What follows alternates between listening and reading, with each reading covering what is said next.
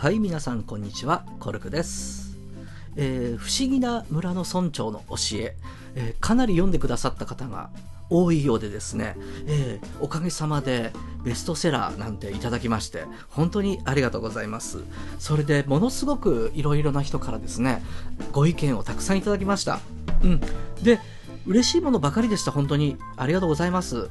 まあ私もこれを書くにあたってですねまあ大きなメッセージといいますかねあのそういうものがまあいくつかあったわけなんですけれどもその中の一つがですね表紙の方にも書きましたようにですねこう何がしたいのかというところでですね悩んでらっしゃる方が今すごく多い気がするんですね。え私の方のですね相談の方にでもですね自分がね本気で何をしたいのかがわからないんですっていうような意見がすごく多いんですけれどもこの言葉っていうのがねなんかある時から急にこう出てきたような気がするんですね私としては。以前はそんな言葉あんまりなかったような気がするんですよね。でまあ時代とともになんですかね。あの出てきたような言葉なんですけれどもそこに悩んじゃう人が多いというのはですね実はですね本当にやりたいことっていうのはですね今見つけて見つかるものではないと判断してほしいんですね、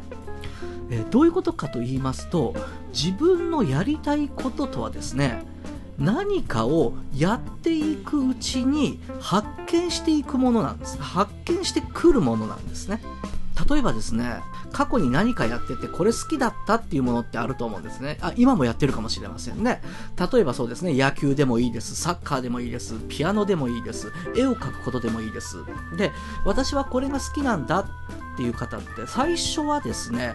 ちょっとした興味だったと思うんですね。まあちょっとスーパースター選手を見てこうなりたいと思ったとかですね。こういう絵を描けたらいいかなとか私個人ではですね幼い頃にエリーゼのためにというね音楽を聴いた時にピアノ弾きたいなと思ったことがあったりとかですね。まあそんな感じで入入りますよね。まあそんなようなものだと思うんですよね。でそこからこうそれに挑戦していくわけですがなかなかこう最初はうまくいかなかったりしてある程度上手になってきてからそこでまた楽しみ方って変わりますよね。自分がこうできるようになったらこう大会に出れるようになるとかね。レギュラーになるとかですね。レギュラーになれたらさらにこういうことができるとかこういうプレーができるとかね。さらにこんな舞台に立てるとか。どんどん自分が目指すものっていうところですかね。そういうのもどんどん見えてくるんですね。で本当にやりたいことが何なのかわからないっていう人というのはですねそもそも概念をそういう風に変えていただきたいんですね。今あったところでそれが一生続くかなんてことは絶対に保証はできませんしわからないものです。それで今例えば本当に歌手になりたい。と思ったとしましょう。本当にやりたいものはこれだったとしましょう。そういう人はねぜひ歌手を目指していただければいいんですけれどももう3年ほど経つとねなんか曲を作る方が好きだなってなったりとかね。まあ、やっていくことによって本当にやりたいことっていうのは見えてくるものという解釈にぜひ持っていってほしいんですね、ええだからですねあの例えばあの学校生活が終わって社会に出る時なんかでもですね多くの場合はですねこの親御さんのね、知ってるような職業に就かれる方も多いんですよね。例えばこの親御さんもアドバイスしやすいですしお子さんたちもね幼い頃から話を聞いたりしてたりするのででそれも本当にやりたいかやりたくないかなんてそういうところで考えなくていいんです。とにかく入ってみたらいいんですね。またちょっと違った感覚でこれちょっと勘違いと言わせてもらうと申し訳ないんですけど勘違いの場合もあります。これはどういう勘違いかと言いますとですねつい先日お話しした人がいたんですけれどもある仕事をしててその方はですねその仕事がすごく好きだと思ってたんですね。で職場を変えました。職種は同じです。職種は同じで場所を変えたんですね。すると急に面白くなくなったんですねその仕事が。ではこれどういう現象なのかと言いますと人間関係なんですね。だから実際にその人はその職業が好きというよりも一緒に仕事をしている人たちが好きだったそういう雰囲気でできる仕事が好きだったということなんですね。本当に職種だけが好きな場合ですと多少は我慢できるんですけれどもまあ逆にですねどんな好きな職種でも一緒にいる人とねあまり合わないと急に嫌いになっちゃったりすることもあるんですね。人間関係によって仕事が嫌いになっちゃったりする時もあります。で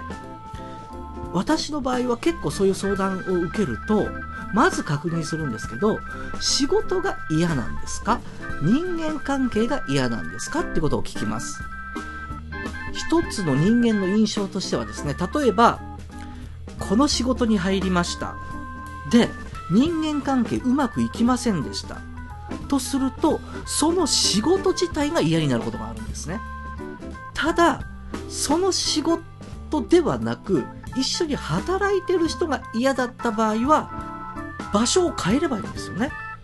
以前看護師さんでいらっしゃったんですけれどももう病院の仕事なんてしたくないと。人間関係に迷われたんですね。でちょっと私とお話しさせていただきましてで結局は違う病院へ行くことになったんですけれども結局そこでは楽しいって言うんですよね。ってことは仕事が嫌なわけではなかったんですよね。人間関係だったんですよね。でそういう風な目から目というか視点から見ることもできますのであの本当にこうやりたいことしたいことっていうのはあの人間関係によっても左右されることがあるんですねなので一番いい方法はと言いますとですねに本当にやりたいことはなんていう言葉にねあまり惑わされないことです私これやってみようと言って、とにかくやることなんですね。行動してやってみてください。それで、やってみて、1年間でここまでになるぞとか、ね。ちょっと高いかなと思うぐらいの目標を立ててやりきるんですね。そうすると、1年後にはさらにやりたいことが見えてきています。えそういうものなんですよ。やりたいことを今その場で一切行動せずに頭でだけ探している状態というのがですね一番辛い時です苦しいです、うん、でとにかくやりましょうであのー、半年でもいいです、1年でもいいです。時間を決めてやりきってみてください、一つのことを。そうするとですね、次に自分が何をしたいかが見えてきます。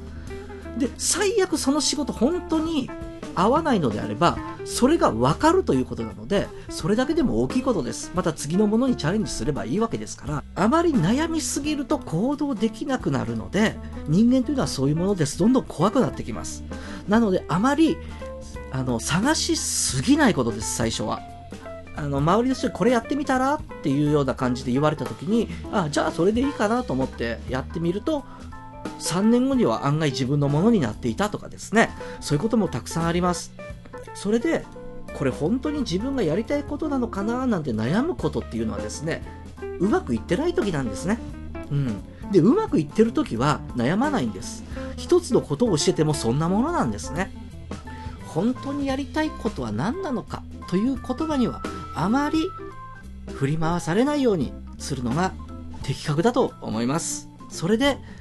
何かにトライしてどんどんやりきっていってください。そうすると見えてくるものです。やりきると見えてくる。やりきると見えてくる。やりたいこととはそういうものですよっていう感じで覚えておいてください。それがですね、この不思議な村の村長の教えというところで私がお伝えしたいことの大きなテーマの一つでもありましたということで今日はこの辺りで失礼したいと思います。